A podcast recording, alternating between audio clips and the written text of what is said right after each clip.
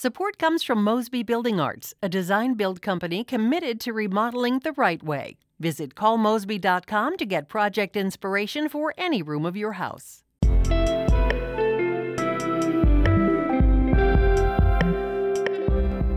From the St. Louis Public Radio Newsroom, this is The Gateway. It's Friday, September 1st, and I'm Sarah Fentem in for Wayne Pratt. Ahead, salmonella is one of the most pervasive foodborne bacteria in the country, and right now it's not well known where that pathogen is in the chicken supply chain.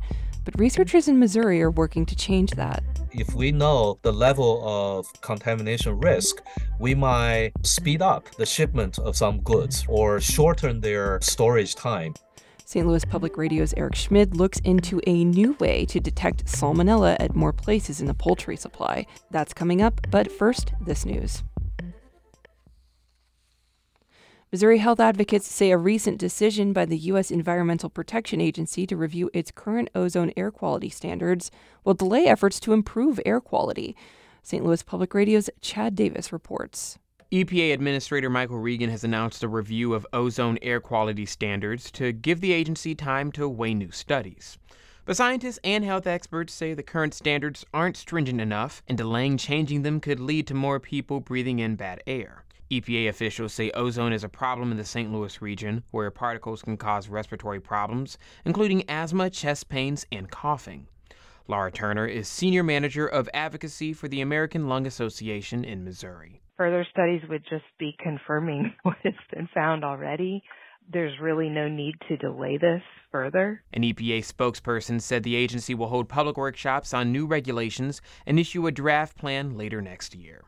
I'm Chad Davis, St. Louis Public Radio. The St. Louis County Department of Health will soon distribute the opioid overdose reversal drug naloxone for free at all the county's public libraries. Naloxone blocks the effects of opioids in the body of someone who is overdosing. Narcan brand nasal spray has been available at five of the county's 20 library branches since July. Library officials say the other locations will offer it before the end of the year. County Library Director Kristen Sorth says libraries now function as community centers. And that means offering some very traditional library services like books and summer reading club, but it also means offering things like diapers and Narcan kits. When bought at a pharmacy, the two dose box of Narcan costs around $45. Officials say making it free and easy to access could save lives. Illinois Secretary of State Alexi Giannoulias plan to cut down wait times at driver's services facilities officially begins today. Customers going to facilities in Chicago, the suburbs, and some locations in other parts of the state are now required to make appointments for in person visits. Those locations include bureaus in Quincy, Bethalto, Edwardsville, Belleville, and Granite City. Philippe Largent of AARP Illinois says this program will especially help older adults. The Skip the Line initiative is another effort to make transportation accessible because older adults will be able to plan ahead and make an appointment to visit the Secretary of State's office instead of taking a chance uh, on wait times and office closures. Largent says older adults with mobility challenges will be spared from waiting in long lines. All drivers' services offices statewide will extend hours of operation, and 15 locations will also be open on Saturday mornings. A member of a powerful Missouri budget writing committee is unsure whether her colleagues will override Governor Mike Parson's vetoes in September. Parsons struck out more than $550 million from the 2024 fiscal year budget. And that includes priorities from Senator Karla Eslinger, like a study to expand Route 63 in Texas County. But the Ozark County Republican doesn't entirely disagree with Parson that the state needs to conserve money for future years. You want to be able to have a balance that helps you weather those storms. Uh, you have reoccurring costs every year of things that you've got to be able to fund. Eslinger was a guest on Politically Speaking. You can listen to her episode by going to stlpr.org or wherever you get your podcasts.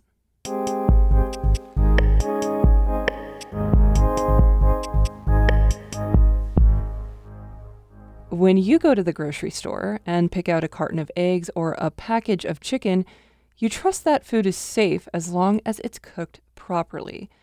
For the most part, that's true, but the food supply chain isn't perfect and contamination sometimes happens. St. Louis Public Radio's Eric Schmid reports how researchers in Missouri are trying to solve this problem with new sensors to detect harmful bacteria in the chicken supply chain. Salmonella is one of the top foodborne pathogens in the US. Each year, it gets millions sick, sending some to the hospital or worse. The bacteria can be found in a lot of food, but it's usually associated with chicken or eggs. The poultry industry processes about 10 billion chickens annually, and for years it's wanted a better way to detect the pathogen. Now, there's nothing wrong with how the industry tests for salmonella or any other bacteria right now. It's just that those tests take time. And that's one of the frustrating things with microbiology. Jim Dickson is a professor in Iowa State's Animal Science Department who works with meat and poultry products. Realistically, in most cases, we're talking about three days. Three days to get a test result back. And by that time, Dickson says the chicken is usually on its way to the grocery store. Now, most chickens carry some form of salmonella, and the CDC estimates it's in one out of every 25 packages of raw chicken. When it's cooked, there's usually not a problem, but the risk goes up when there's a higher load of salmonella in that chicken. That's where research inside this lab at the University of Missouri comes in. Doctoral student May Abuhelua demonstrates one sensor that can detect salmonella in minutes. She takes a sample of chicken and deposits it into a small plastic rectangle where the sensor is. I just inject my sample and then wait a couple of minutes and then I can read very clear here. Abuhelua shows a graph on a computer screen with points on it that correspond to molecules in salmonella or other pathogens. If we can read the signal that in this point, this point, this point, we can know that, okay, we have this kind of virus or bacteria or something. This test is just available in a lab right now, but the idea is to make it possible to test anywhere in the chicken supply chain. It would be a way to test the chicken beyond that one time. You could have sensors at the farm, the grocery store, and even more points at processors. At every operation, for example, carcass washing, defeathering, the cutting. Haitao Li is chair of the Supply Chain Analytics Department at the University of Missouri St. Louis.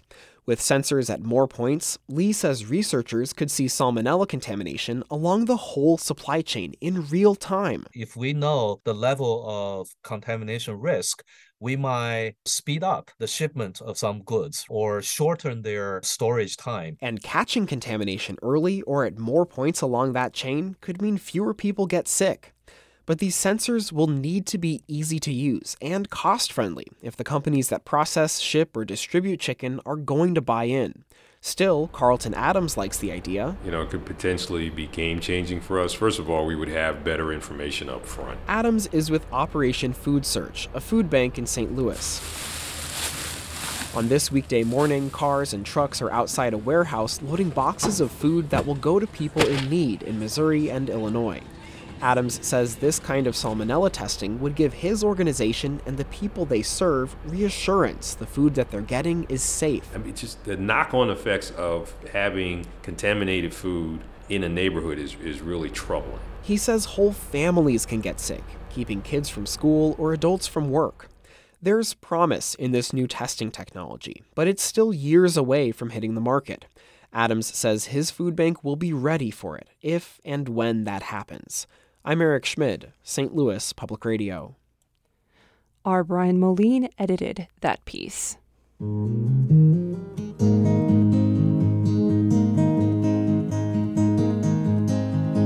StoryCorps is coming back to St. Louis. Starting September 14th, mobile tour participants will have the option to record conversations in person in the famous StoryCorps Airstream trailer or remotely in a virtual recording booth. To celebrate, we're revisiting some of the conversations StoryCorps recorded in previous trips to our area. Today, we'll hear from a father and his apprentice, Ed Cage and his daughter Nicole Paris. Back in the 80s, Ed immersed himself in the St. Louis hip hop scene and fell in love with beatboxing. Fast forward a couple decades, and that love is now firmly planted in Nicole as well. They came to StoryCorps in 2018 to talk about how it all began. When mom was pregnant with you, I would get right up on her stomach and beatbox to mom's belly. and you would feel the vibration. And when I did that, you would just shake. And one of the greatest joys of my life was actually seeing you being born. Were you prepared at all to be a father? No, no, I wasn't prepared. I was 16 when we had your brother. So when I said, okay, I'm going to do this, I threw everything into it. You had like two, three. No, I had jobs four jobs. I had so many jobs, jobs at one time, Nicole. I was going to the wrong job. You know, you being away so much growing up, that was hard. Yeah, I didn't want to be the dude that came in and left. So I had to figure out how I was, as a father, going to connect. And you will always like to hear me beatbox. So you used to sit up on my lap and you would just bang your head trying to keep that beat going. I remember one time you was making a whole bunch of crazy sounds and I told you, I don't know what that is. But then I had to check myself and say, well, whatever you want to do, Nicole, that's what you do, okay? And now you go to sleep beatboxing. When you wake up, we're beatboxing. When we cooking, when we driving. So when you and I communicate with each other, we can do it by beats. Yes. Let's say if I don't agree with something that you doing and I feel angry. Why you just roll your eyes at me? because you make me mad. I'll do more of a bass beat. Kind of like yeah, I can tell when you're not feeling good because your beats are real yeah. down. But when you are feeling like, oh, I'm ready to take on the world, you Right. Pops, I love the bond that me and you share. You know, baby, it's it's something, Nikki. To see you go out into the world continually trying to be the best that you can be I just absolutely love that about you. And as a father, that's all I can ask for. That's Ed Cage speaking with his daughter, Nicole Paris. You can record a conversation like that one when StoryCorps comes to St. Louis. Details on how to sign up are at stlpr.org slash events. The Gateway is a production of St. Louis Public Radio, a listener supported service of the University of Missouri St. Louis. Music by Ryan McNeely of Adult Fur. In for Wayne Pratt, I'm Sarah Fentem. Have a great Labor Day weekend. Support comes from Mosby Building Arts, a design build company committed to remodeling the right way. Visit callmosby.com to get project inspiration for any room of your house.